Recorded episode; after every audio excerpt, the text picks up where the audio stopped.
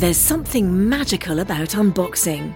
When you unbox BritBox, you uncover a world of British entertainment. Stream the UK's most brilliant series, including new and upcoming seasons of Shetland, Father Brown, and Death in Paradise. Plus, new originals like Payback, Irvine Welsh's Crime, and Archie, the story of Hollywood's greatest leading man, Cary Grant. Unbox BritBox and escape to the best of British TV. Stream with a free trial at BritBox.com. Hi, everybody. We have a really great episode for you today, as per usual. If Yeah. I don't say so, So myself, You can count on it. It's so good. I learned a lot.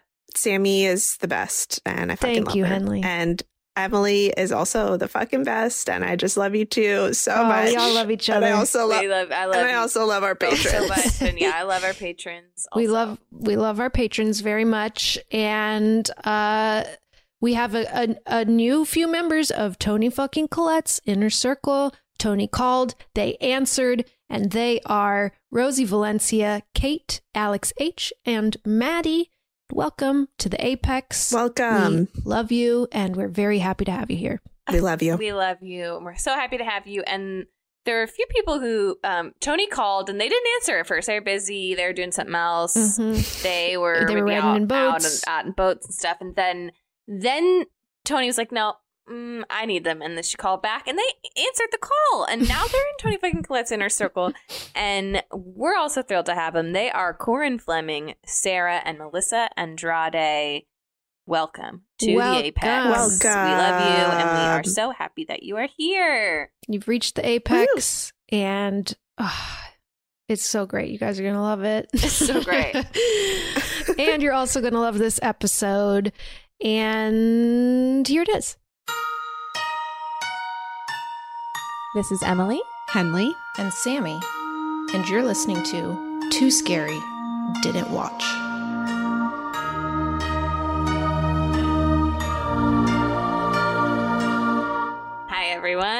Welcome to Too Scary Didn't Watch, the horror movie recap podcast for those too scared to watch for themselves. I'm Emily, and I am too scared to watch scary movies. I'm Henley, and I'm also too scared to watch scary movies. I'm Sammy. I like watching scary movies, and I watch them so you don't have to.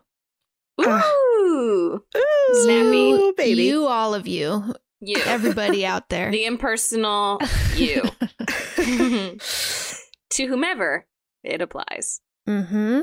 Um, was that the proper use of whomever? Yes. Oh, whom throws me every time. Whomst knows, you know? Whoops knows? knows? Honestly, whom knows?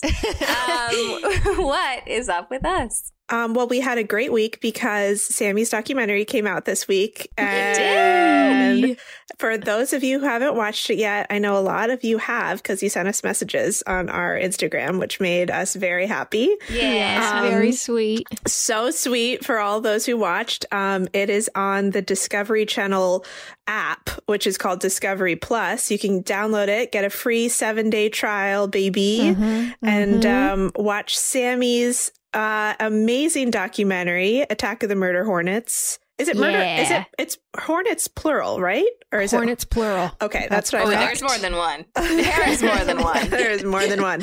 Um, guys, it's a must see. It's so fucking good. I love It's so every cool. second of it. It's so. Um, it's so I good. saw that the entomology community is pretty mad about the title of the movie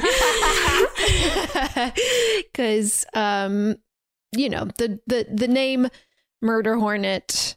Ha- the entomologists in the movie all said like they had a, a mixed feelings about it because it's what got everyone's attention and what kind of got all this public support, but it's also creating a lot of fear that's pretty unnecessary. Um, and we get into that in the doc. So if these entomologists would just watch it, Look, you're not going to title the movie a movie about some bugs that could be scary, but don't worry, it's all fine. You can't Yeah. say, you can't call it that. you gotta have a snappy title. You've We got gotta get those eyeballs title. on the screen. Get those clicks. Get those clicks.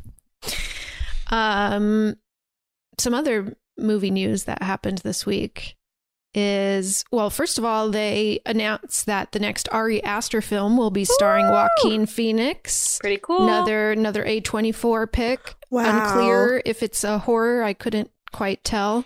I feel like Ari Aster's not going to not make a horror, right? He said he might not make a horror. Yeah, he said he was Oh. hoping his next movie would be a comedy, but I kind of feel like he's he's got to make a horror. Joaquin Yeah. Phoenix. Joaquin Phoenix is just like I. I really enjoy him as an actor, but he also is just a creepy dude. I feel Mhm. like he has a me. heavy presence. Yeah. Uh, Mhm. Yeah, so even if it's not a horror movie, I feel like this movie You're will have be creeped out. Yeah, there'll You're be, gonna be creepy, spooked. creepy vibes for sure with Sure. Ari Aster, Joaquin Phoenix combo.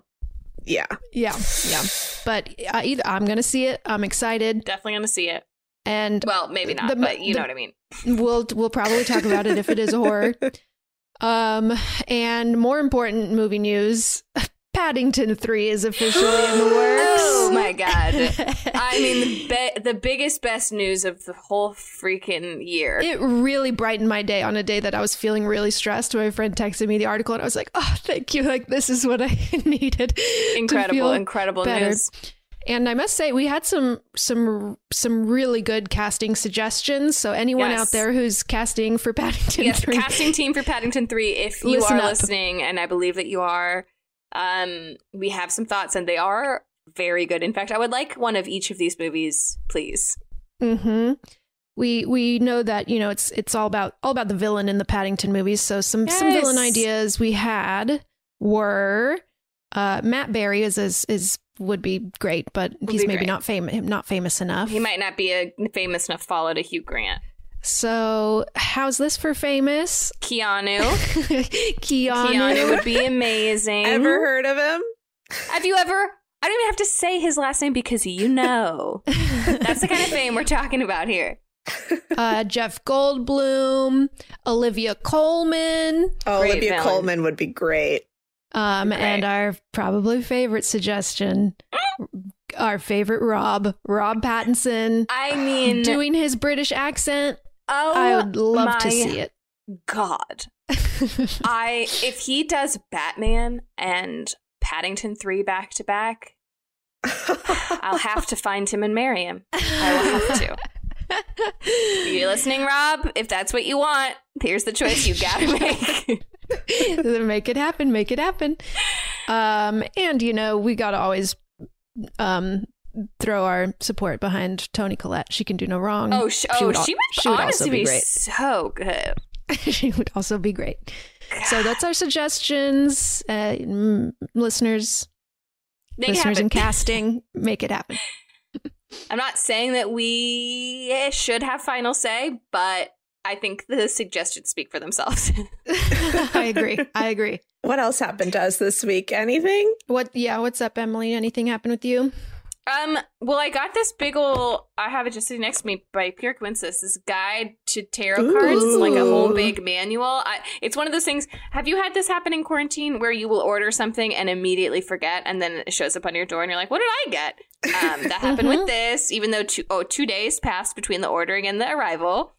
Um, but it showed up, and I was like, "Oh yeah, I was so excited about that." um, and I really am excited so far. I've only read a few pages because it's like you know it's kind of textbooky and you got to you got to take it all in. But I'm really excited to learn more about tarot. On my coffee table currently, I have this tarot book, a tarot deck, an enneagram book, and uh two astrology books.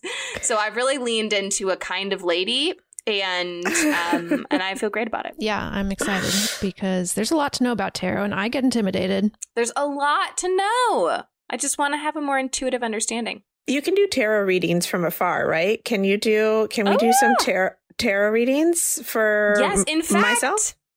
yes, yes, please. I really Yes. feel like that needs to happen ASAP. We should start doing that. I love it so much. All right, get to get to studying. Get to I'm studying. gonna get to I'm gonna get to studying. I'll get to it. But first, I gotta do this podcast. Yeah, baby. Yes, you do. And let me tell you what we'll be talking about today. We are recapping Night of the Living Dead, a Mhm. classic horror film from Classic. 1968. Probably the oldest one we've done on our main feed. We did Psycho as a bonus episode. Uh, it is directed by George Romero, written by John Russo and George Romero, starring Duane Jones, Judith O'Dea, Karl Hardman, Marilyn Eastman, Keith Wayne, and Judith Ridley. Two Judiths. Oh, that must have been confusing. Ju- I was Judith seems like a name in the '60s for sure. Yeah, a lot of I think Judys for sure. A lot of Judiths. I knew a Judith in high school, but that's rare. Yeah, Should've not been as Judy. common of a name. Anyway, now. um, and it's available on Amazon Prime and Epix if you had have that Oh, two that month Epix trial yeah. from last month. I mean last week's episode, and on HBO Max. It's like it's like streaming on a lot of different. that's Channels. cool. So if anybody wants to watch it, there's a way. Great. But I yeah I had never seen this movie, and I probably honestly never would have if it wasn't for this podcast. I don't usually go back and watch movies that are this That old. old, Yeah. which sounds dumb. I feel like it makes me sound dumb, but I just don't have a short attention span. And we've talked a little bit about this before. It's it's It's, it's, a, it's a different it's a kind different of viewing movie. experience. Yeah, exactly. It's not like better or worse. It's just you have to be ready for a different. And I will say, you know, I, I I'm never in the mood for it, but whenever I do it, I always enjoy it. It's like that. I think there's also something to be said where if you grew up like as a kid, or you wouldn't necessarily watch this movie as a kid, but if you were, if your parents or whatever show, showed you movies that were from a different era, it's like Mhm. more fun to rewatch them as an adult, but Mhm. like for like nostalgic reasons. But coming uh, to it cold, like after watching like 45 minutes of TikTok videos and then trying to watch a movie from like Yeah, the I only watch 1960s. Mission Impossible's on repeat. So yeah, it's like not the same kind of movie. I'm looking at Tom Cruise flying a helicopter like over and over and over again. Yeah. But you know, that's a it's it's it's very good, and it's it, it is fun to watch these movies that kind of became such influences for other movies to come, and like seeing hmm kind of the beginnings of some of these tropes. And this is a zombie movie, and I'm sure influenced every zombie movie that came after it. So hmm that stuff is all very cool. Well, folks, another week, another cocktail. That's right, it's cocktail hour. This week, we are making a Kool Aid, which I have taken upon myself to rename Ghoul Aid. To make a Ghoul-Aid, you will need one and a half ounces of vodka, three quarters an ounce of Midori, three quarters an ounce of Disaronno, a half an ounce of fresh squeezed lime juice, two ounces cranberry juice, and one ounce fresh squeezed orange juice. You will shake all those ingredients with ice and strain into an ice-filled Collins glass and garnish with a lime wedge. Cheers. I'm very curious. I guess we will do it in our bonus episodes. This is what we've been doing. But now that we're talking about it, I'm like, I want to know where zombies as an idea for horror movies started because it's a whole thing. People love zombies. Mhm. There's like a fear I feel like that people have in real life that like zombie apocalypse is a thing that could happen. I don't really understand how that's possible, but but zombies are such like a staple of the horror world, and I'm sort of like, where did why? So I actually know the answer to this. Henley! wow, I got to start asking more questions because you just never know when someone's going to write have the answer immediately. Well, so after doing a little digging into this movie, something that I discovered. Well, first of all, even though this is technically a zombie film, they never use the word zombie True, throughout they the entire ghoul. movie. They call it a ghoul. Ghoul! They call it a ghoul. Um, but zombies uh, initially are come from Haitian culture. Um, Mhm. so it's arises from Haitian folklore in which a zombie's Wow. a, a dead body reanimated through various methods, most commonly magic. So that's where the term zombie came from. However, that history has really been like co-opted, Completely Oh, erased. yeah. erased 100% Right. They're like, we like this. We'll take this. Thank you. and never give credit uh, where credit's Right. due. Um, Very unlike uh, American. uh, European, European. Uh, American, white Exactly. uh, yeah, that is colonizers. That is, that is weird to hear that that happened. Yeah. Very Well, unexpected. Also, I'm also, and, and like a key, a key difference is that in Haiti, it's like you know people become zombies through like magic or through voodoo or whatever, and now in American culture, it's through like usually scientific methods or just a different. Mm, mhm. It's Right. It's, yeah. Um, It's totally different. and so they've really, yeah, they've really made it their own here in America. um, but anyway, yeah, so that's that's interesting, and also I think relevant in this movie because there's uh the main character, the hero of the movie, is black, yeah. which Yeah, was 1968. in Yeah. 1968. Which George Romero says, like, he didn't give one thought to that when he cast him over Right. and over again. People are like, "Oh, was this an intentional choice?" And he was like, "No, like, uh, th- I this movie had nothing to do with race," which just feels like, is that is he was he being honest? Or... I think he is being honest, and I think it just like unintentionally became a different movie. like people take so much like I think if he had cast it with a white lead, it still would be a good movie, but it wouldn't have as much significance in in film history and in obviously in black like representation in film is this is the first black lead in a horror film Mhm, ever mhm. and Wow. and the last one for a long time. right and he said that Duane Jones was just the best actor for the part Mhm. Imagine that. Right. Right. So, but yes, obviously the the context of what was happening at the time adds, you know, different meaning to it. When I'm sure the actor was thinking about that. I mean, Yeah. I mean, we'll get into the plot of the movie, but there are interviews with the actor where he was like, "Yeah, I was definitely thinking about this throughout the entire filming of the movie." And there's one moment where, um, while they were filming, he was actually in a car driving somewhere with another actor, and they were harassed by a group of teenagers who came at them with uh, metal pipes or something.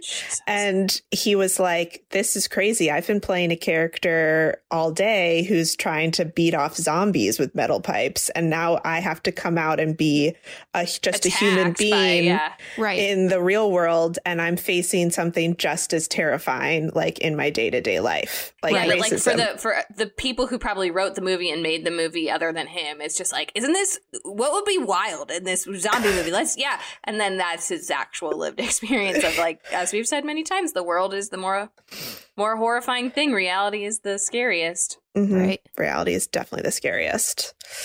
I, I read that it that zombies can be kind of metaphors for a few different things and I think you can as a viewer take from it Mhm. what you will but this one did seem more like it's a metaphor obviously for what was the civil rights movement and what's happening in in Mhm. America in the 60s. And then what were some other ones? It was like it, oh, the, someone it was it was like a loss, the fear of the loss of your control of yourself and Mhm. that how that could relate to slavery and like Mm. not being in control of your own body. Yes. And then also relevant to right now, it can be it can be a fear of, you know, mass epidemics and Yeah. Also, at the time when the movie was released, a lot of people drew the connection to the Vietnam War um, Mm. and saying that it was like representing war on American soil. Um, and I don't know exact. I don't know exactly what all the connections are there, but people were saying that it People reminded them. making them. People were making those connections. Um, Okay. And people were also making the connections that it's an allegory for counterculture. Again, you know, I'd have to do a that little just feels thinking. like a sentence. Like, yeah, do a little thinking on that for a you know what I mean? like it's a sentence you put in an essay in high school, and it's like, what are you trying to say? but okay, can I just tell you guys my favorite fun fact about this film? please. Yes. Okay, so the US movie rating system was instituted on November 1st, 1968, and this film was released on October 1st, 1968. So, one month before any kind of rating system was put into place. Mhm. So, when this movie premiered, it premiered as a matinee, and all these kids went to go see it, like children. like children and in Robert Ebert. What's his name? Roger Ebert. What's his name? Roger Ebert. Roger Roger Ebert. Ebert. I just forgot his name.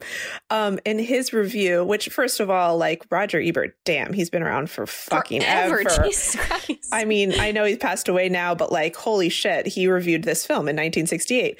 Um, he says the whole review is basically about how he was just in a movie theater with a bunch of kids. And Oh there was God. only like a few adults in the entire theater. And like how it was really fun for the first half and the kids were really enjoying it. And then by the second half like things really take a turn and kids were just silent and weeping like weeping. And like kids had to got up and left. And he was like this is fucked up like it was really hard to watch it with all these children in the theater isn't that crazy I bet. yeah. how traumatizing Interesting. Imagine there being no ratings for movies. Not that I think ratings always make the most sense, but at least it gives you like an idea. Mm-hmm. Being like, I don't know, Night of the Living Dead. I could probably bring my kid to that. they're like yeah kids go watch that like their parents aren't even with them I was gonna say the title could have been a clue. I know Could have been a clue. Some some other trivia I got is the the budget was one hundred and fourteen thousand dollars, which in today's uh, money in today's money would be eight hundred and forty seven thousand four hundred dollars. Still not a lot of money in today's money. I know. And also like just is so crazy that paranormal activity was made for 15,000. Yeah. Like wow. It just blows my mind every time I remember. Every time. it's amazing Um and this movie went on to make 30 million which In today's money? to in, in then days money. In that day's money. And today's money that would be 223.6 million. So it made 263 Whoa. times its budget damn In any day's money. in any day's money. That that wow that translates across time. Wow. so big success. A big success, one of the most successful independent movies of all time. And unfortunately, George Romero saw very little profit from the film due to his lack of knowledge regarding distribution deals that distrib- d- distributors walked away with practically all of the profits. Oh, very cool. Corporations are good. They know what's up. yeah, Gotta love corporations. Uh, this is just kind of funny. Screenwriter John Russo appears as a zombie in the film who gets killed with a tire iron, and he also allowed himself to be set on fire for real when nobody else wanted to do the stunt. George Romero approved of his co writer's zombie walk, and Russo stated, I was probably hungover. oh my god i would okay, man. That's real. That's that's very courageous to agree to be lit on fire in 1968. Feels Yeah. like they haven't. In these actors' rights times, I- Yeah. it's Also- a shock that he didn't die. not a, when not I'm a foolproof. hungover, I like can't get out of bed. Imagine being like, I was hungover. Yeah, light me on fire. Like, that- what? I know. I kind I kind of get it. I went skydiving hungover once, and I was like not afraid at all. I was like, yeah, who cares? because you're like, I just want to kill myself. I myself. felt like uh, dying inside, anyways. I'm already Um, dead. Whatever. Emily, Emily, you will appreciate this, but uh, Bosco chocolate syrup was used to simulate blood in the film, so you don't need to worry about any of the blood. It's all chocolate syrup. It's all chocolate syrup. Is it black and white? Yep. Yes, you can get away with that when you're You can making get it black, and, black, black and white. Not as much So. when it's not. Nope. That's all I got. So, shall we watch, Watch the trailer? trailer. I watched the trailer before to make sure it like isn't one of those that gave everything away, and I think you guys are gonna like it. Ooh, I don't know does that how I feel about that. Welcome to a night of total terror. Night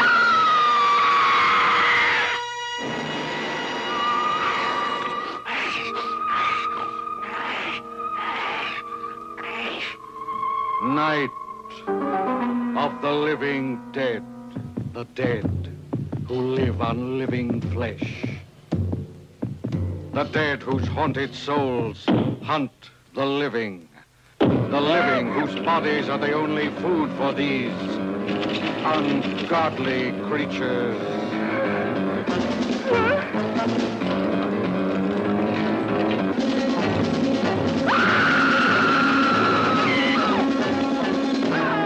Night of the living dead. A bizarre adventure in fear. An experience in shock more shattering than your strangest nightmare. Night of the living dead. A night with the dead who cannot die. A night of total terror.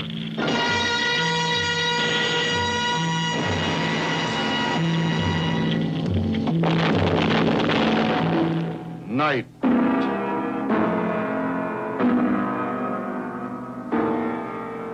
Of the living dead. Oh, I fucking love that. The copy, the copy in that trailer. Night of the living dead, the dead who live, who should be dead. They hunt the live, the live who live, but are going to be dead from the death of the dead. Night of the living dead. over and over and over again. Over and over If and you over. live, you might die from the dead who live, but are alive and should be dead. Night of the living dead. oh my god. Yeah. You're right. I loved I loved was that trailer. That I was knew, hilarious. I knew you guys were gonna like it. That's what all trailers should be like. Yes, trailer editors take fucking note. Oh Screenwriters take note. Screenwriters take note. We loved Everybody. it. We loved it. yeah, I don't know. I couldn't tell why it was making me laugh so hard. I couldn't put my finger on it. I guess because they were just he was just saying nonsense words like they were. just- I feel like I feel like they just told this guy to fucking go for it, and there was no script. There's he no was like, script, man. Just okay, wing it. uh, so what's this movie about? Okay, got it, got it, got it, got it. Oh, Oh boy, well, did it look spooky? I was so scared. I was so scared. It's great. This is this is really really set the tone for us. Perfect. I cannot wait. Let's dive in. It's the bleakest time of the year, so you know what that means. We deserve to get cozy on the couch, rewatch our favorite TikTok videos, and drink a goddamn glass of wine. If you ever struggle to pick out the right bottle, you will love our next sponsor, Naked Wines. Did you know that when you buy wine today, most of the money goes to things like fancy packaging, big budget marketing campaigns, and tax? That is crazy. Naked Wines is a subscription service that seamlessly connects you to the finest independent winemakers on the planet. So you get a box of the market's best quality wines, however often you'd like, for a fraction of the price. And hold on to your butts, you guys, because the deal they have for you is insane. Just wait. So, how do they do it? Naked Wines connects winemakers and wine drinkers directly, allowing for vineyard to door delivery at up to 60% off what you would normally pay in a store. By cutting out the traditional retail middleman costs and markups, winemakers can pass those savings on to you without skimping on quality. I can't stop talking about Naked Wines. I love that their quiz matches you with bottles that you love, and each shipment includes wines they recommend based on your previous ratings. I'm currently loving their organic options, especially the Chris Condos Cabernet from Mendocino County. And they've been around for 10 years and they fund over 90 independent winemakers. So, with no commitments or membership fees, you can enjoy Naked Wines hassle free. And the best part every bottle is a passion project from an independent winemaker, so you're literally making an independent winemaker's dream come true. So head to nakedwines.com slash too scary and enter voucher in the top right when you get to the website. And put in too scary for both the code and password to get six bottles of wine for just $39.99 with shipping included. That's a $100 off and less than $7 per bottle. So that's nakedwines.com slash too scary and use the code and password too scary and grab six bottles for just $39.99. One last time, that's nakedwines.com slash too scary, code and password too scary for a $100 off your first six bottles. If debit is your go to card, Discover thinks it's time you get rewarded too. So check out Discover Cashback Debit, a game changing checking account with cashback on everyday debit card purchases. That's right, cashback isn't just for credit cards anymore. Whether it's a movie date, flea market find, or midday latte, you can start earning cash back. And did I mention there are no fees, period? Check out transaction eligibility and terms at discover.com slash cashback debit. Discover Bank member FDIC. Let's dive right in. All right. So we start with a car driving down pretty rural roads. Rural roads. Rural roads. Rural roads. The dead are dead. They cannot die. We are alive. They hunt the living, living dead. On rural roads, they hunt the living. roads. rural roads. Oh God. Um, and inside the car are a brother and sister named John and Barbra. They're in Pennsylvania. Um, and they are driving to visit their father's grave. And John, the brother, is kind of complaining, like, oh, like it's so far. We, you know, we come here for 15 minutes, but it's six hours, you know, e- or three hours each way. So six hours round trip to get here. And I guess their mom wants them to, like, it makes her, their mom happy. So she goes out. So they go out and refresh the f- flowers on his grave every once in a while. They're adults. I'm just trying to think of their ages. They're not hmm. like teenagers. They seem like adults. Although somewhere in the trivia it said that another pair of people in the movie are are teenagers and they don't look like teenagers to me. So maybe teenagers in the 60s looked like We've full talked about adults. this. That, that, yes, in old movies, all the teenagers look like grown ass adults. Yeah, what is that? Why does that happen? I don't know. So don't maybe know. these are supposed to be teenagers. I don't know. They look it looks like a woman and a man. Okay, got it. but um so as they're about to as they they pull up to the cemetery and they're about to get out of the car. The radio kind of turns on and barbra's already out of the car. John is still in the car and he's like oh barbra the radio came back on finally. And you we hear through the radio like we're back after some experiencing some like unexplained technical difficulties. And he's like oh whatever great it's back on. Turns it off gets out of the car. They start walking towards their father's grave and um they set flowers down on it and Barbra kind of kneels and prays and John is kind of making fun of her like church was this morning it's like he's being kind of a dick to her at their dad's Their- grave which yeah, not, like, now's not the time, let her pray. Um, and he's kind of messing around and says, Remember when we were kids and I hid behind that tree and I popped out at you and scared you real bad? And grandpa got so mad at me and he shook his fist at me and said that I would I would be damned to hell for what I did. And Jeez, Grandpa. Wait, it's also funny. Remember how like shaking your fist at someone used to be a thing you could do if you were mad at them? Mhm. I'm gonna bring it back. I'm gonna start shaking my fist at people when I'm really mad. It really feels like an old timey thing to do. It like, does. Shake your fist. let's let's bring it back. Let's bring Okay. it back. Um, and while they're having this conversation, we see a man kind of walking around the cemetery in a zigzaggy pattern Uh oh. as John is reminding Barbra of this time when they were kids. She's like, "Stop it, Johnny, stop it." And he says, he says, "Oh my god, Barbra, you're still scared, aren't you?" And she's just creeped out there in a cemetery. It's a spooky place. And she's getting irritated with him, says, you know, Is it stop daytime? it's daytime um but she's still a little she's still a little freaked and she tells him to quit it and he messes with her more and he says ooh they're coming to get you barbra which i feel like is a pretty famous line it like seemed familiar Yeah. seemed familiar to me um Somebody quotes that in another movie or something. yeah i think so i mean i'm sure because this is a, is a famous movie but yeah it like it gave me deja vu and i wish i could remember what other movie it is listeners tell us because i'm sure you know Tell us. Um, and he's kind of chasing after her and saying, They're coming to get you. Like, they're here, Barbra. And he points to the man that's walking around and says, There's one now. And he he runs off and she's kind of, she's embarrassed, feels like, oh, he's humiliated her in front of this man. And he's walking to the car Johnny's walking to the car. She kind of bumps into the man and he attacks her. And we get a look at his face and he's kind of uh, dark circles around his eyes. Looks like his cheeks are sunken in. And i mean 60s makeup. It's it's not like The Walking Dead. it's not convincing. uh, he's selling it though. He's he's doing pretty good.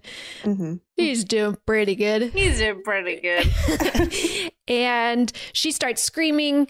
Johnny realizes that uh, he's attacking her. He runs back, pulls the guy off of Barbra. They get in a fight. Barbra's super freaked out. Uh, they're kind of wrestling back and forth, and then the the we'll call him the ghoul.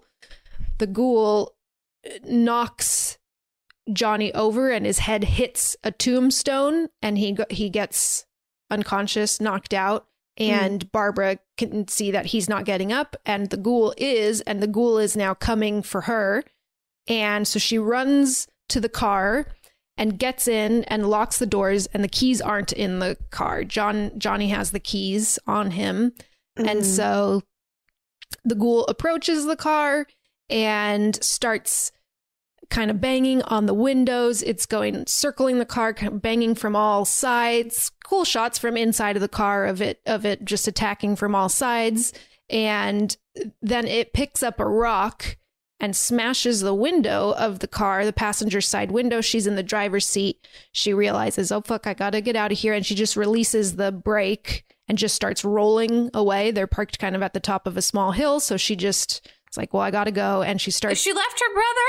she left her brother and she starts r- rolling down this hill and pretty quickly crashes into a tree. okay. which I read in the trivia that someone actually did crash this car um on set and so they like wrote it into the script and they were like oh well now that we have a crashed car like might as well Might as well make the most of it. mm-hmm. Yeah. resourceful and uh, so she just gets out of the car and starts running. The ghoul is still pursuing her so she just makes a run for it. She spots a farmhouse nearby and is kind of banging on the doors. Nobody's answering.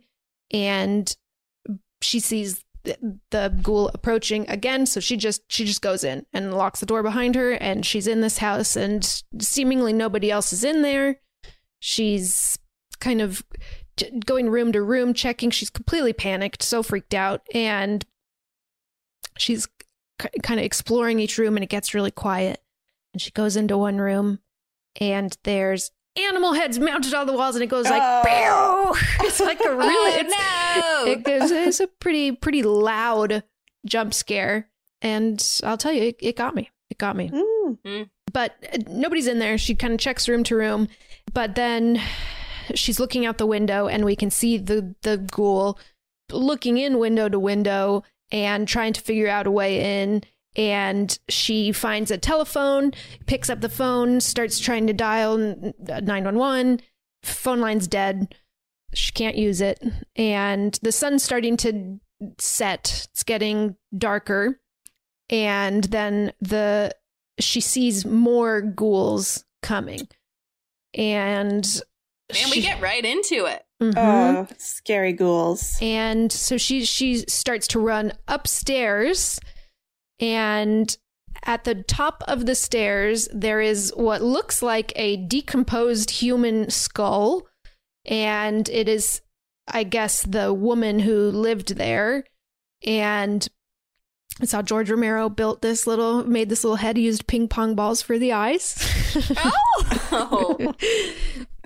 but it totally freaks her out. She starts screaming and she tries to run out the front door. And as she's running out, headlights come sh- shining towards her. And out of this car that's pulling up comes Ben, Duane Jones, and he kind of pushes her back inside, closes the door behind him. And the music in this scene is so disorienting and uh, aggressive. It's like it's just like almost sounds like TV static, but it's really loud. Hmm. Ooh, it like made me feel very uncomfortable. It's effective in the scene because it makes you feel very stressed. It's very stressful music that has no like melody to it. It's just like it's just noise.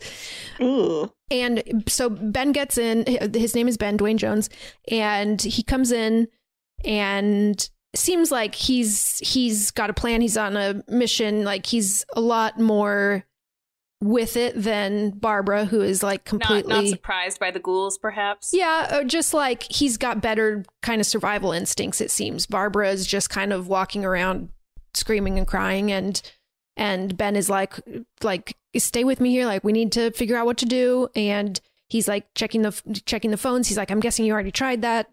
And um, basically, at, upon his arrival, Barbra kind of turns just like catatonic. Like she was uh, in a bit of a survival mode, and now that someone else is there, it's almost like she just like she's like, okay, great, like here I go, I'm gonna turn off.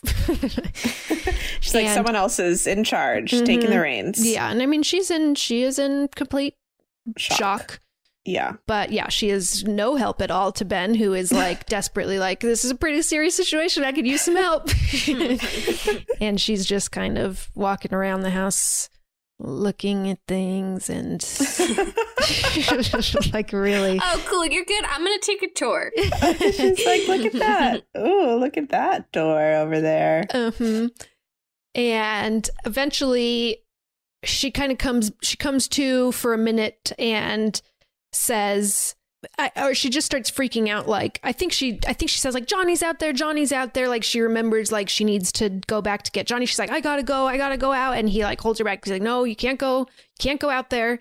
Oh and at this point there's only three of them three of the ghouls outside.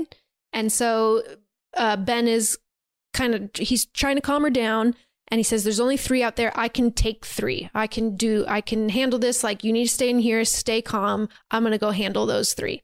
And like sets her seats her down and goes outside with a tire iron and just bashes in the skulls of three three ghouls. And are they Okay. slow moving? they are slow moving but they are determined Ah, They're hungry. what they lack in speed, they make up for in ambition. Mhm, exactly hmm as he is outside bashing bashing some skulls, we see one has come in through the back door and is sneaking up on Barbra, who is just sitting in a chair, oblivious.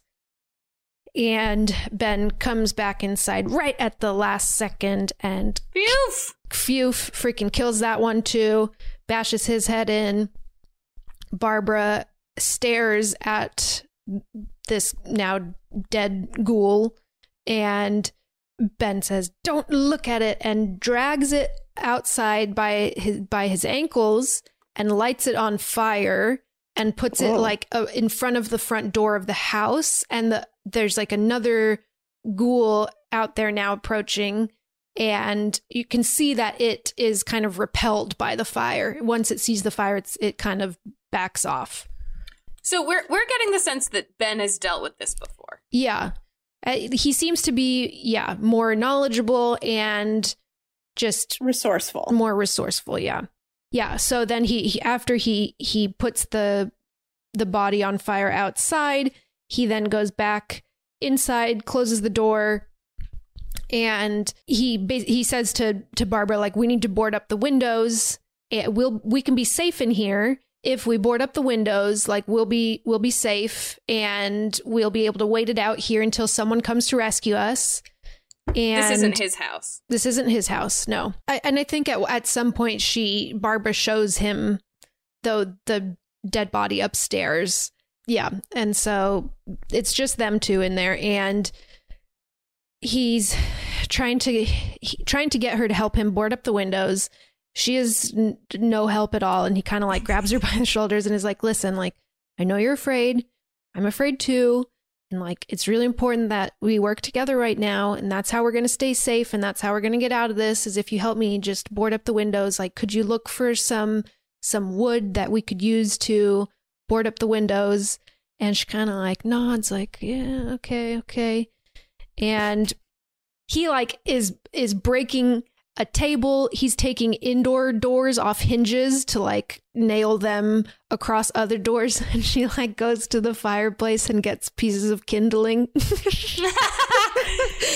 and so she a pretty progressive film for black people, not so much for women.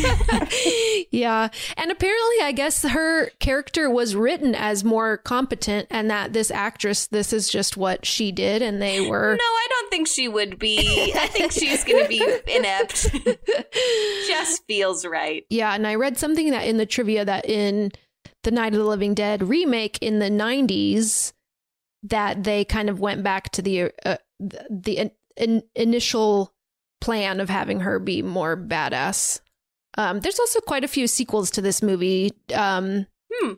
that I don't know their names. I think there are three sequels or three total. I'm sorry, I didn't look it up. I don't know, but I think Day of the Dead, Dawn of the Dead, who knows? I feel like some of those are sequels for them for sure. Oh, is Dawn of the Dead a sequel for this? I know that Day of the Dead is. Dawn of the Dead, I'm not positive. It'd be crazy if those were unrelated movies. Uh, Night of the Living Dead, Day of the Dead, Dawn of the Dead. That must be. By the way, we're coming for you, Barb. They're coming for you, Barbra. It's from Shaun of the Dead. Ah, that makes sense. That makes a lot of sense. That's a clever uh Clever. a clever line for them to use in that movie. It's very appropriate. so she like brings her little pile of kindling and sets it on the table next to him. it's very funny. And he just kind of looks at it and is like, okay, great. That's going to be a really big help. And he's he's boarding up the windows and doors, hammering. She kind of is like helping him hold a door for a bit. And he starts telling her his story of the events leading up to where they are now. He says, I was at a diner and um, all of a sudden this this huge truck started barreling down the road and those things were following it. I couldn't see them at first, but I knew something was wrong by the way the truck was the truck was like driving out of control and then it drove through a gas station and caught on fire. I didn't know if the truck was going to explode. I, I ran out to it to a car outside that had a radio to hop in to like listen to the radio to see if anything was going on. And that's when I heard these events were happening all over. And I went to turn to go back into the diner to try to get someone to help, eh, but the diner was encircled by those things already. And so I had no choice but to just get into the car and drive. And I had to drive through them. And they didn't even move, try to move out of the way. They were walking towards my car as I was driving at them, just plowing through them. And so, and he says, and this is where I learned that they were af- afraid of fire because the truck was on fire and they kind of stayed away from that. So, um, so he's had he's had a, a run in with them, and he finished finishes telling this story, and then Barbra starts to slowly tell his tell her story, and she says, "I I was in the cemetery with with my brother with Johnny, and Johnny said." Can I have some candy? And I said, We don't have any candy, Johnny. And I don't think these things happened. And it's really weird. I watched it twice to see if maybe I missed it. And I can't tell if these are things that she's referring to that happened before, you know, on the drive over. But it's it's kind of effective because it just makes her seem like she is she is really not doing well. And he's like, and then he Well, let me take you back to where it all started. Days ago, I asked my brother for candy, and he said we didn't have any candy. Also, then I went getting, to sleep, and then I woke up the next day, and I still wanted the candy. getting getting Ben's story also is scary because it makes you realize that this is like a pervasive issue. It's not just happening to them; it's happening everywhere. Yeah, I love that like, trope in horror movies where it's like, oh, this is m- beyond what we're even just seeing. Mhm. Like, there's Like- no escape. There's Mhm. no escaping it. It's everywhere. Yeah. Spooky. yeah. Yeah. and she she says um then we were at we were at the cemetery and he was he was messing with me and I said stop it Johnny stop that Johnny and he said there's a, one of them right over there and I just walked over to the man to try to apologize to him and then I said excuse me mister my brother didn't mean it and like none of that happened so she she's just kind of I don't know, in a different little reality, in shock. Well, I mean, she's in shock. It's but Yeah, it, it's effective shock. because it's like unsettling to see her say things that didn't, Didn't happen. happen.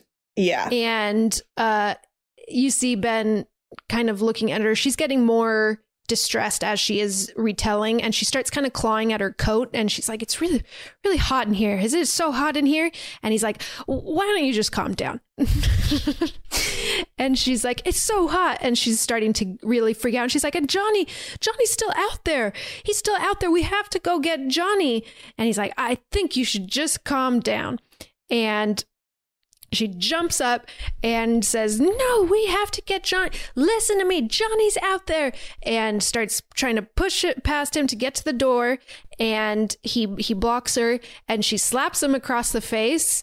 And he pauses and looks at her and he punches her in the face. Oh my god! Oh my god! I love it. and uh, she either either knocks her out or she might faint. I think she faints. I think she is not knocked out, but then like looks at him like, and then faints. That's and a, such a surprising move. Oh my god. I know, but it is like she's putting both of them in danger. Like there's nothing good Yeah. going to come out of her like panic walking out of this front door. She's going to mm-hmm. potentially just get them both killed. But so he A put punch is a, a big choice. it's a That's big, a big choice. It's a big choice for sure. yes, I'm yes. like totally shocked he punches her. Oh it's oh my god! It's shocking. But then he scoops her up and he lays her down and he takes her little coat off because she said she was hot. okay. And then he finds a radio in the house and turns it on and it's working. And we hear the radio, um, people on the radio, the people on the radio, what do you call a radio person? a reporter, I guess. It's 'cause like a news. A, a No, disc what do you call it? jockey. Did the radio DJ stops spinning his sweet, sweet tunes. And a host. Yeah, it's like it's like a it's like a, yeah, an announcer, radio announcer, reporter. It he says that the news stations or the radio stations around are kind of pooling their resources so that they'll be able to stay on the air and give constant updates about what's going on. And says there seems to be an epidemic of mass murder with no explanation. People are just killing people randomly in the streets and we do have a description of the people, and they are ordinary looking people. and some people describe them as maybe being in a trance. Hmm. Ben looks out the window through I mean there's like a there's boards up over most of the windows. He's kind of said he he had said earlier like we'll we'll have to reinforce them more later but this will be good for the time being. He's kind of looking out through one of the little slats in the windows and sees uh, more of the ghouls coming. Um, seems like whenever they make a lot of noise, more come. So she was just really screaming at him, and I think probably gave their position away. So Mhm. now more are coming. And so he and he sees that the the body that he had lit on fire outside is out and so he decides that he needs to make another fire to keep them away and he rolls a little armchair up to the front door covers in, in lighter fluid lights it puts it out on the front patio and keeps them they all back off again. And then he's kind of exploring the house a, a bit looking in closets seeing what he can find if he can get any i don't know anything. And he finds in one of the closets a, a few pairs of women's shoes and barbra has lost her shoes i think in this in running from the car and so he finds her a pair of shoes pulls that out for her and also in the closet is a shotgun and Great. all, all the all What an the interesting bullets. closet. So, yeah, every- Shoes and a shotgun. everything you need everything you need and he goes back out to uh, the the living area where Barbra's on the couch and she's woken back up again kind of cat- catatonic and um he gives her shoes says i got here's shoes for you i'm gonna go upstairs like i can't tell if you can understand what i'm saying but i'll be upstairs i'm i'm checking for supplies and if anything happens, I'll be able to hear it. Just call out if you need me. And she doesn't respond. He he goes upstairs Ooh, and if I'm him, I am so anxious about being in a house with her. I'm like, what is this lady gonna do to us? yeah, yeah, it is. It's stressful. So he goes upstairs and he moves the the dead body from upstairs, kind of uh, out out of right as you walk up the stairs. Kind of just drags it away into another room or something, and he's digging around up there, and Barbra is kind of looking around downstairs and looks at the cellar door and hears something. Hmm. And the cellar door starts to slowly open, and you see Oh, no. a hand come out. And then we go back upstairs and just hear her screaming. And Ben runs down, and I think he still has the shotgun. He runs down, and there's two men coming out of the of the cellar, and they both put their hands up and they say like, "Don't shoot, don't shoot!" Like we're it's it's we're we were just hiding down there for for safety. We're not we're not ghouls or whatever. And so they all kind of settle down, and he says, "How long have you been down there?" And they kind of say one of them says, "You know, we heard we heard screaming and we heard a lot of banging." And he says, "You heard screaming and you didn't think you should come upstairs to like check that everything was okay." And he said, "No, oh, no, like we couldn't actually really hear anything down there. It was really hard to hear." And they're just a little weird and Ben is like, "Oh, okay." And these two men are named Harry and Tom. And Harry is kind of more suspicious, more kind of out for himself. Tom is kind of like, oh, we've got uh, more people here. This is good. Harry's kind of like keeping to himself. Were they friends before meeting in this cellar? I don't or think so. Okay. Mhm. And they say that they're the rest they have other people down in the cellar too. There's also Harry's wife and daughter, and their da- the daughter is sick, and Tom's girlfriend Judy, There's also a character named Judy. so many Judys. played Oh by my played by a real life Judy. Okay. uh, Ben is, Ben is says, you know, great. You guys can help me reinforce the windows. If we get this place like fully reinforced, we'll be safe here. And Harry is not on board with this plan. He says we need to say stay in the cellar. That's the safest place. And they get in this pretty big argument about whether being in the house is safer or being in the cellar is safer. And I really did go back and forth. At, f- at first, I wasn't sure. And basically, Ben says, if we're in the cellar, uh, there's no, there's only one door, only one way Yeah, in and there's out. no yeah, way one out. point of entry. Yeah. Yeah. And up here, we could get out multiple ways if something were to happen. And we can always go into the cellar if we need to. And Mhm. and Harry's just says, you know, no, that if we all go into the cellar, we could guard the door. It, it's we can reinforce that door. It'll be very safe. And um, so Harry's like, hell no, I'm not. I'm I'm staying in the cellar. You guys can stay up here. And Tom says, I think I I think I will stay up here. I uh, I'll help you reinforce the windows. And as they say that, some hands burst through the windows through the little gaps in the in the boarding up and a few ghouls are trying to break in and ben grabs the gun and aims it and shoots one of them basically in the heart and it kind of stumbles back and then keeps coming forward and she he shoots it in the heart again same thing and so he shoots it right between the eyes and then it does die and falls, collapses dead. So we're getting some info there that headshot might be the only way to kill them. Classic zombie situation. Classic Always zombies. Classic zombies. Gotta get him in the head. Mm-hmm. Um, but with all this noise now, gunshots and some screaming, and uh, there's now a lot more of the ghouls coming. We see maybe 15 or 20 approaching. And um, Harry Harry says, you know, I'm I'm going I'm going downstairs. I'm going into the cellar. I don't care what you guys say. And Tom says, okay, I, I'm staying up here. Harry goes down, sends up Judy, Tom's girlfriend, and Harry goes down and boards up the boards up the door. There's like a little place, little slats that you can slide in, board little reinforcements for the cellar door, so that you can take on and off. So he, he didn't, he doesn't have to hammer reinforcements on it. Just a little thing that you slide in. Um, and so in the cellar, we meet his wife and daughter, Helen and Karen.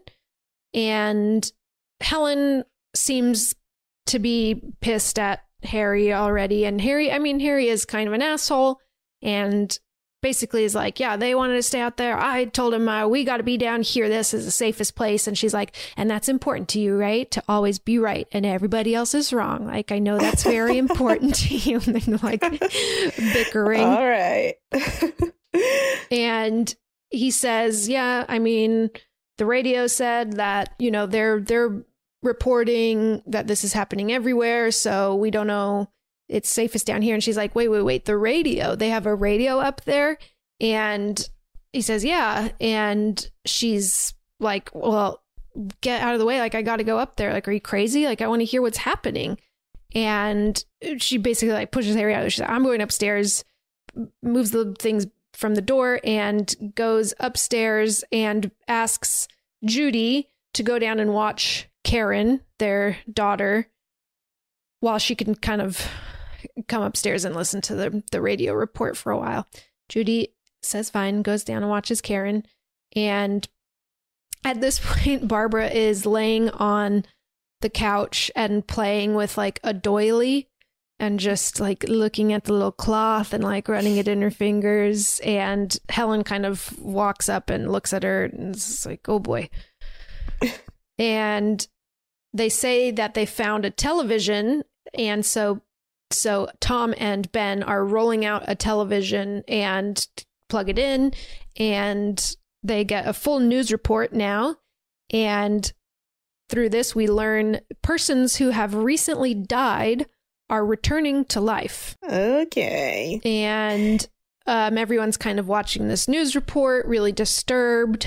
And in the news report, they say they're setting up rescue stations and saying, like, if you can make your way to one of these rescue stations, there's there's medical care there. They're guarded, so they're safe. And so they they start listing the stations, and they they hear the one that's closest to them. It's 17 miles away, and Oof. their truck that they have has basically no gas, and so or the, the it's like the car that the truck that Ben had driven there, and he said the reason I pulled in here was because I saw there is a gas pump, but it's locked. So we need to figure out how to unlock that, get gas in there, and then we can take that and drive that to the rescue station. Also on the news, we hear that a satellite exploded on its way back from Mars, I mean Venus, and could the radiation be responsible for what's happening now? So that's one could big it? satellite with a lot of radiation involved. Uh, yeah, I guess so. Feels like a pretty dangerous satellite. mm-hmm. Mm-hmm. So um, Helen goes back down to her daughter Karen and says, like, Judy, you can go back upstairs. And we hear Helen say, like, maybe she's like, we don't know what's wrong with her. She might just be in shock. Like, it was a really scary day. She's just, Karen's just laying. Um, she's got mm. like a, a fever. mm. And so Judy can go up and and watch the news report as well. They're getting more information and they the the reporter says after people die, it's only a matter of minutes before they come back to life. And so you need to burn their bodies. So, and someone says a, a, couple minutes. That doesn't give you much time to make funeral arrangements. And they're like, no, like there, there will be no funerals. like you need to burn their bodies immediately after they die. What a specific radiation. Very specific radiation.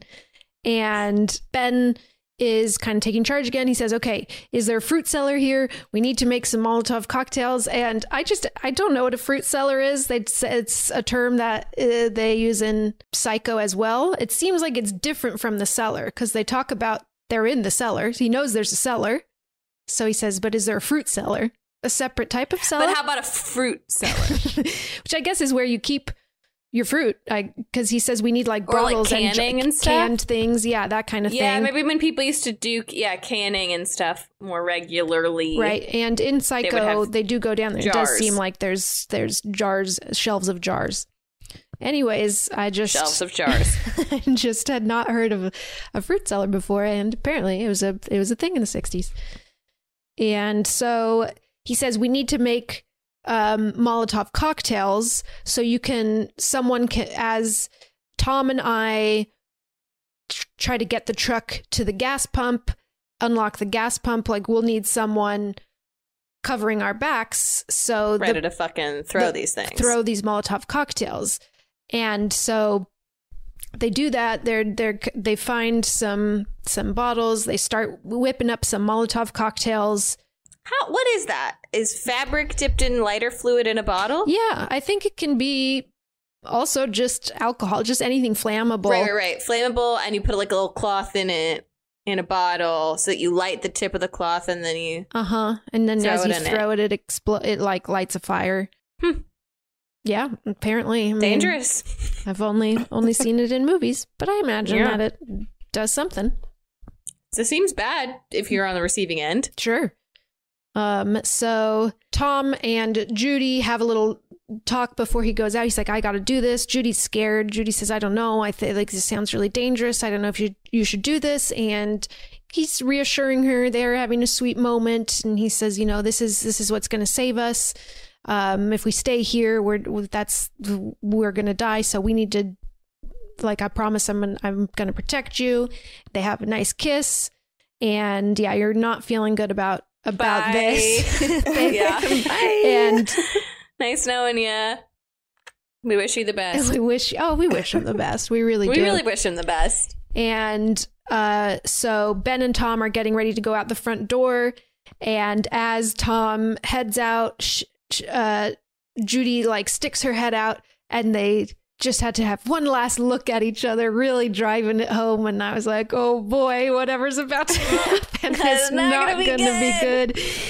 And they have one long look, and we see Harry is upstairs with the, the Molotov cocktails at the ready, and Ben and Tom make a run for the truck, and Harry is throwing Molotov cocktails at any of the ghouls that are getting too close to them, kind of making these little firewalls for them to safely get to the truck.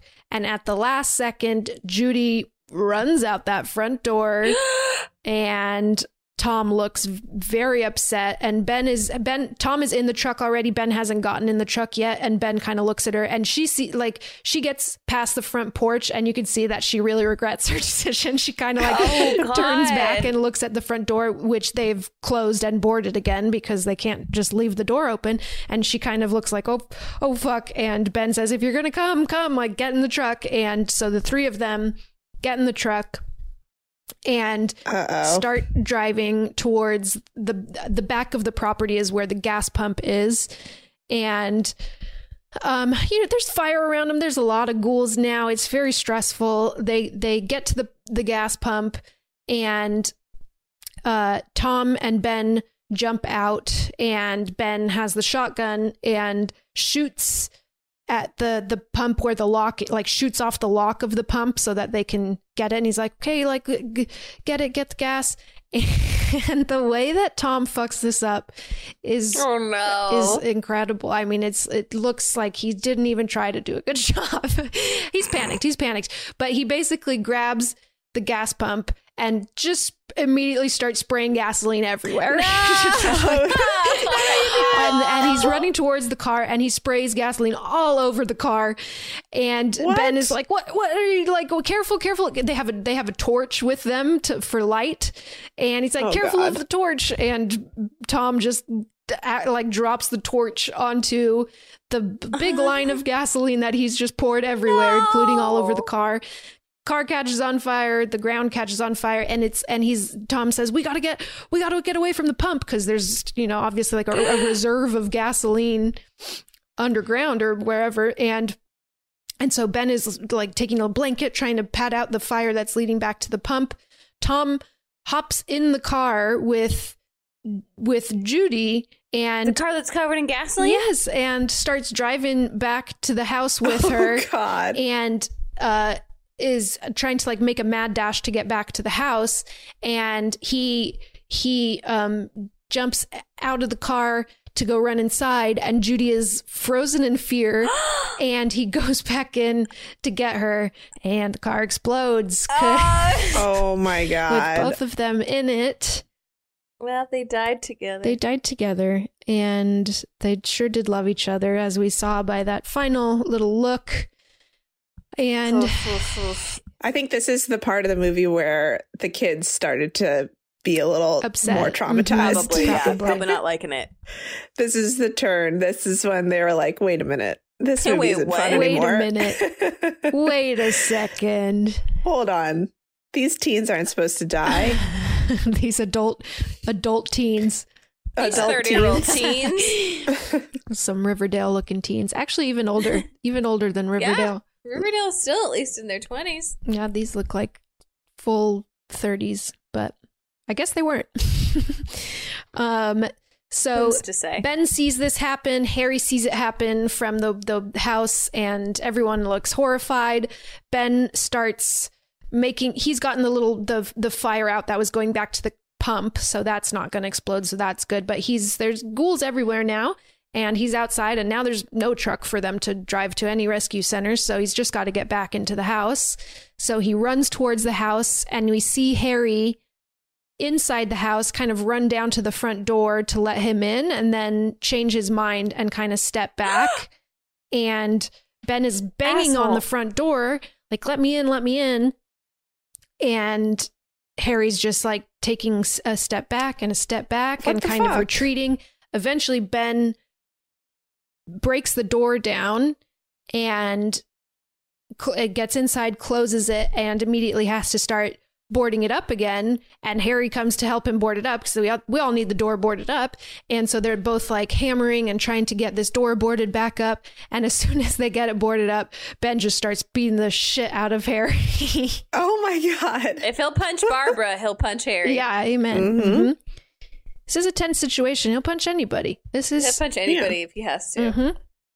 And we see outside the ghouls going into that truck and pulling out little, I don't know, body parts and start eating. Some barbecue. Tom, some, Some barbecue. Tom and Judy.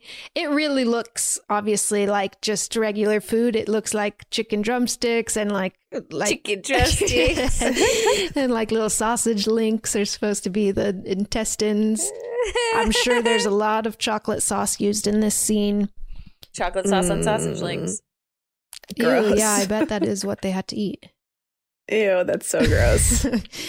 Um, back on the TV inside, they they've got the TV on still, and or the reporter says there's team there's like rescue teams heading out, like teams of large groups of people with guns, and they said we've kind of figured out that you have to shoot them in the head to kill them and the radiation has like messed with their their brain stem or the brain of a ghoul is activated by radiation. So if you kill the brain you kill the ghoul.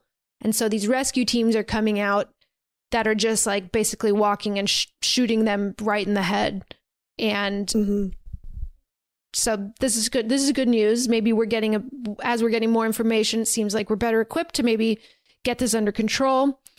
Um but as they're watching this it's- it's now just um ben harry helen and barbra and the And Karen's still down in the cellar. karen's still down in the cellar and the light the power goes off uh oh no. and we see that the there's even more ghouls. I mean, there's been an explosion now. I think if they're attracted to noise, they are really attracted to what's happening here. And everyone's Mm. start like freaking out and Harry whispers to Helen like we got to get we got to get that shotgun. And is seemingly planning something not good. He's not a team player is what's happening Not here a team player. No, no, he's not. and uh there they we again see kind of hands bursting through the windows these ghouls are closing in uh harry uh or excuse me ben is kind of trying to reinforce the main window that they're coming through and is looking to harry for help is like help me help me and Harry won't go to help him, and because Ben had a gun in one hand and was kind of holding the the the door with the other, and he needs both hands, so he sets the gun down to use both of his hands. Oh man. and you see Harry's eyes just little light up, and you see What the fuck? Helen notice it too, and Helen looks like not not happy with her husband's plan, but she sees what's going through his head. she has not seemed happy with him this whole No, time. she is not happy with him. She sees what's about to happen. She looks very stressed. Harry goes for that shotgun, grabs it, points it right at Ben, and says like, "Do what you want. Like we're going in the cellar, and like you're. I. I. It's like it's such an unnecessary conflict here. Like I don't know why he does that. Yeah. But he basically is about to shoot Ben, and Ben uh like lunges at him, knocks the gun out of his hand, gets it from him, and shoots him. And shoots oh my god. Yeah, shoots Harry in the stomach. And Oh, whoa. and uh, Barbra's screaming, Helen's screaming. Harry stumbles backwards into the cellar. Ooh, shot in the stomach, as yeah, we've said. It's a bad that's one. That's bad. he stumbles back and and falls in into the cellar and we see Oh, with his daughter. Great. Mhm. and we see helen is starting to get attacked through openings in the in the windows hands are grabbing her and pulling her barbra has a moment of of lucidity and she kind of sees that helen is in trouble gets up and and hits their arms away and is able to get helen free and but in doing so she is also now being grabbed by them but helen gets free and runs down into that cellar to to to, to her husband and he is being eaten by his daughter Oh, gross. Is he still alive at he's this point? He's not alive she has eaten off his whole arm and she is just Ew. Nom, nom, nom, nom, nom. oh, gross. Bad day for Helen. really gobbling it down. Helen screams, as says, "Karen, what's uh, what's happening?" Karen turns her attention to Helen, and I mean, Helen, you gotta know. You what do gotta you mean, know. Karen? What's happening? She's eating your husband. You figured it out. Uh, you, you figured it out. by now. I think you know. Do we only become a zom a ghoul if you've already died? Did the fever kill her, and three minutes later she became a ghoul? yeah, I guess Maybe. so. Wow. Or yeah, or maybe yeah, she'd been bit. Yeah, it's only a, a matter of minutes. She might have been bit, or it might just be that anyone that dies of any. I think they say that that anyone that Yeah. dies, Mysterious radiation. they get this radiation and turn it reanimates them. So she turns her direction to her, her her attention to her mom. Karen does and grabs like a little, looks like a pointed shovel, like a little spade, and raises it over her head. And Helen says, "No, Karen," and she brings it down and she stabs her a whole bunch of times. And it's it's quite intense for I think a movie from the the '60s. It's it's a pretty it's an upsetting scene.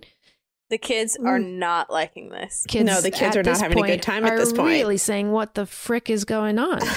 this isn't fun The anymore. one person we related to. What's happening? So upstairs now, it's only Ben and Barbra. Barbra is being grabbed by a, a few different sets of hands. Uh, looks like she's about to be pulled outside, and they break the door open, the ghouls, and grab her. And we see that she is pulled outside by none other than her brother, who is now a ghoul. Yeah, very Mm. much. and so, she is yes. pulled out screaming, Johnny, no, Johnny, no. Pulled out. Ben sees this, is like, oh, fuck, the door's open. They're now starting to pour in, and he realizes he's got to go in that cellar. That's that's the only spot that he can reinforce now. It's his best shot. So he goes in, he starts boarding up that door, putting all those little little planks of wood in place and there's a there's a lot of ghouls in here. And they're banging on the door, but um, it looks reinforced pretty well. Um, he s- goes downstairs and sees the the horrible scene happening down down there, and first sees Harry, and oh, actually, before he went into the cellar, he saw Karen. Karen came out of the cellar and was like sneaking up behind him and he sees her just in time and kind of throws her out of the way so he goes into the cellar and we know that Karen is not in the cellar so That is Harry and Helen yeah the parents. are down there and he sees Harry and Harry shoots up without an arm and Ew. starts going for him and he just shoots him right in between the eyes headshot not a hard call for Ben. to no make. hesitation No. no, hesitation at all and then um he sees helen who is covered in blood and he looks uh, a little more more sad about this one and then helen wakes right up as well and comes for him and again no hesitation shoots her in the head Mhm. ben doesn't fuck You gotta around do it. Ben's doing pretty pretty good. Ben's doing pretty good. So he's just down there now and basically waiting for this rescue squad, I guess. Oh yeah, and we see that the sun we see that the sun is now starting to come up, oh yay! starting to be daytime. you love to see it. And but we are still like hearing all the ghouls upstairs banging on the door and it's a, it's a dire situation and then it just cuts to the next morning and we get some like exterior shots and it seems quite calm and peaceful and we're not sure like are the ghouls still in the house? Did they leave the house? What's going on? And we see a helicopter in the sky and we see this the rescue team kind of s- s- spread out across uh, the the fields and the farms and kind of basically making a sweep through the the rural rural roads. The rural roads. and um then we that just reminded me of sorry. Did you guys watch Thirty Rock? uh-huh oh the Uh-huh. rural Remember Jenna's juror movie, The Rural, Rural- Juror, and nobody Juror. knows Yeah. what it's called. the Yeah. Rural Juror. what a good joke! What a stupid, stupid joke. oh anyway. my god it is really funny though and we see that it, back in the house there's like a few lingering ghouls but they've kind of spread out they're all kind of have wandered off on their own in different directions. So we see that this rescue team is like pretty easily killing them one by one because they're not in a swarm anymore. They've all kind of fanned out. And ben hears the the helicopter and he starts he he has a shotgun and he's like nervous nervously opens door peeks out. He doesn't see any ghouls and kind of makes his way it's it's still dark in the house because all the windows and and doors are still boarded up for the most part. Um some lights coming in and he kind of is is peeking out of one of the windows with his gun uh, aimed outside in case of any ghouls. And outside the rescue team says looks like there's another one in that house. And the one of the guys on the rescue team loads his gun and he says yeah shoot him make sure you get it right between the eyes shoots shoots him right between the eyes the guy says good shot Oh my god. It's fucking ben heartbreaking. dies Oh, yep What the fuck? That's so dark. and then it goes to still images similar to the trailer of them coming in and basically th- they they had said before like another one for the fire because they got to burn those bodies and they come in with like meat hooks and like drag Ew. him out on a Oh. hook and you see them pulling all these bodies onto a pile and and burn them and that's the end of the movie oh my god! Yeah, that is messed up. That is it's so, such a nihilistic ending. it's so crazy. And you know what? So we had we had um Oh god! we had talked about this movie a little bit after watching Horror Noir. The documentary talked about it, and it says the ending of it in Horror Noir. So I, I yeah. and I remembered, but I I kind of forgot right at the Same, end. as, as we started approaching this, I was like, "Oh wait, I think this ends badly for him. but oh my god! And so I remembered it like right before. It was very funny he, as he like comes upstairs and you can see them getting close and him. Go, and I like remembered it at the moment. I was like, "Oh motherfucker!" Like I got so mad because it. I really for a moment was tricked. that is so upsetting. I was tricked. I thought it was going to be okay. It's so upsetting. It's I Why? I didn't know it was that bad of a death too. That he's shot in the head and then the meat hook and then burned on with a bunch of other bodies. Mm-hmm. That's ex- that's extremely upsetting. Yeah. Fucking Christ. You guys, there were like 6-year-olds in the audience for this movie. Yeah, not good. Not good. I hope they left by the end. I hope they're okay today. I hope they're doing okay. Is that why boomers are such a tough generation? This exact movie. It's because Yeah, of this. because of this Yep. movie. Oh my god. Whoa. Whoa. But I like that it has some of these kind of classic things that have gone on to I mean, and I don't know that this is the first movie that did any of these things, but I like that it has this kind of opening scene that's kind of different from the rest of the movie. Kind of reminds me of you know, Scream and those kind of things where the the opening scene Mhm. is almost like a self-contained little short film type thing.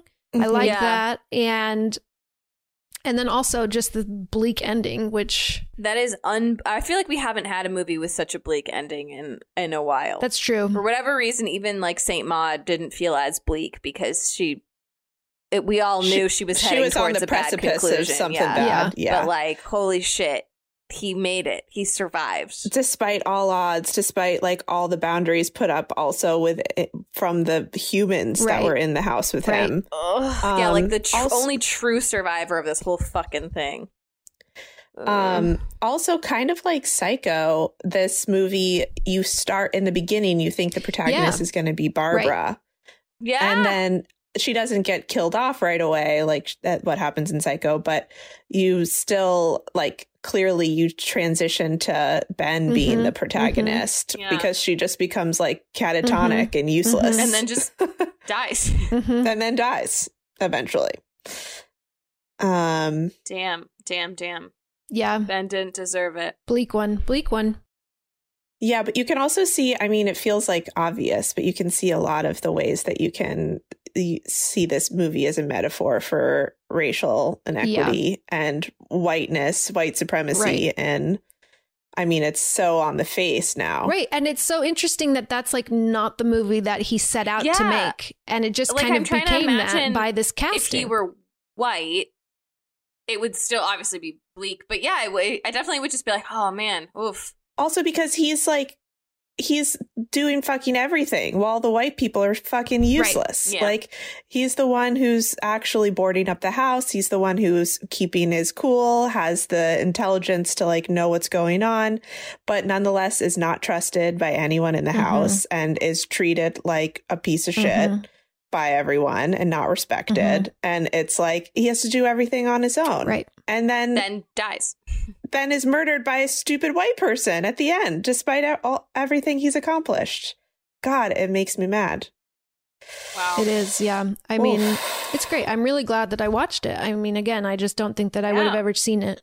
And this podcast has just expanded all of our horizons so much. Oh, I love this podcast. I love it too. Um, I fucking love this podcast. I also just, I also just want to say that I also read that in an interview in the New York Times, um, Jordan Peele talks about how um, Night of the Living Dead really influenced Get Out. Mm. um, specifically saying like all, what happens when all social norms break down when this event happens and a man is caged up in a house with a white woman who's terrified but you're not sure how much she's terrified at the monsters on the outside or if she's terrified of the man on the Mm. inside who's now Mm. the hero Right. I remember Jordan Peele being interviewed in Horror Noir and actually saying, referencing the ending of this movie as I was gonna say also part of why he ended Get Out differently, right? Like that he was like, we've seen this Yeah. ending and I wanted to do something different because it's, it's too it's very upsetting. upsetting. it's too yeah, dark If if Get Out had ended with him with those actually being the cops, it would be it would feel a lot like this. Right. Yeah. Of like, look at Mhm. all he fucking did and made it through, and then this. Yeah. Wow, Sammy, thank you for doing doing this one for us. Hey, of course. It's it's cool to go back to some of the Some of the classics. classics. Now I want to watch. Shaun of the Dead Yeah. too. I do too. We just rewatched Hot Fuzz the other day, and it was such God, a it's so good. time. So good. Such a fun time. Yeah, I'm excited. I think Edgar Wright actually has a horror movie that's supposed to be coming out uh, whenever movies come out again. When then things can happen. I think that you're right. Um, there weren't too many. Were there any spooky voices? No, in we could do some ghouly ghouly moans. I can I just say also calling them ghouls like is so not scary. The word ghoul is not scary anymore. A. Yeah. It feels A very ghoul. like Halloweeny. Mhm. Yeah, it feels very It's, it feels like a, ch- a children's version of a of a monster, a ghoul. yeah, goblins and ghouls. Mhm. But it really is like kind of a gross word. Like it does sort of it, take that context out. It's just like a ghoul. like, ugh. Yeah. Yeah.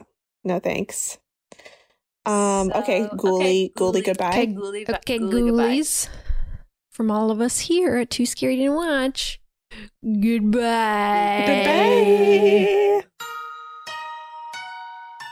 Hello, and thank you for listening to another episode of Too Scary. Didn't watch the podcast for people who are too scared of scary movies, so we watch scary movies so that you don't have to, because sometimes a movie is just too scary that you have to turn to your favorite podcast, Too Scary. Didn't watch. If you like the show and you would like to support us, you can subscribe wherever you get your podcasts or rate or review us on Apple Podcasts. You can also follow us on social media at TSDW Podcast. Again, that is too scary. Didn't watch, we are on Instagram and Twitter, or for bonus content and fun other things, you can join our Patreon at patreon.com slash TSDW podcast or search for Too Scary. Didn't watch Patreon, that might work too. Otherwise, we will see you here next week for a new episode of Too Scary. Didn't watch, we will see you then. Goodbye.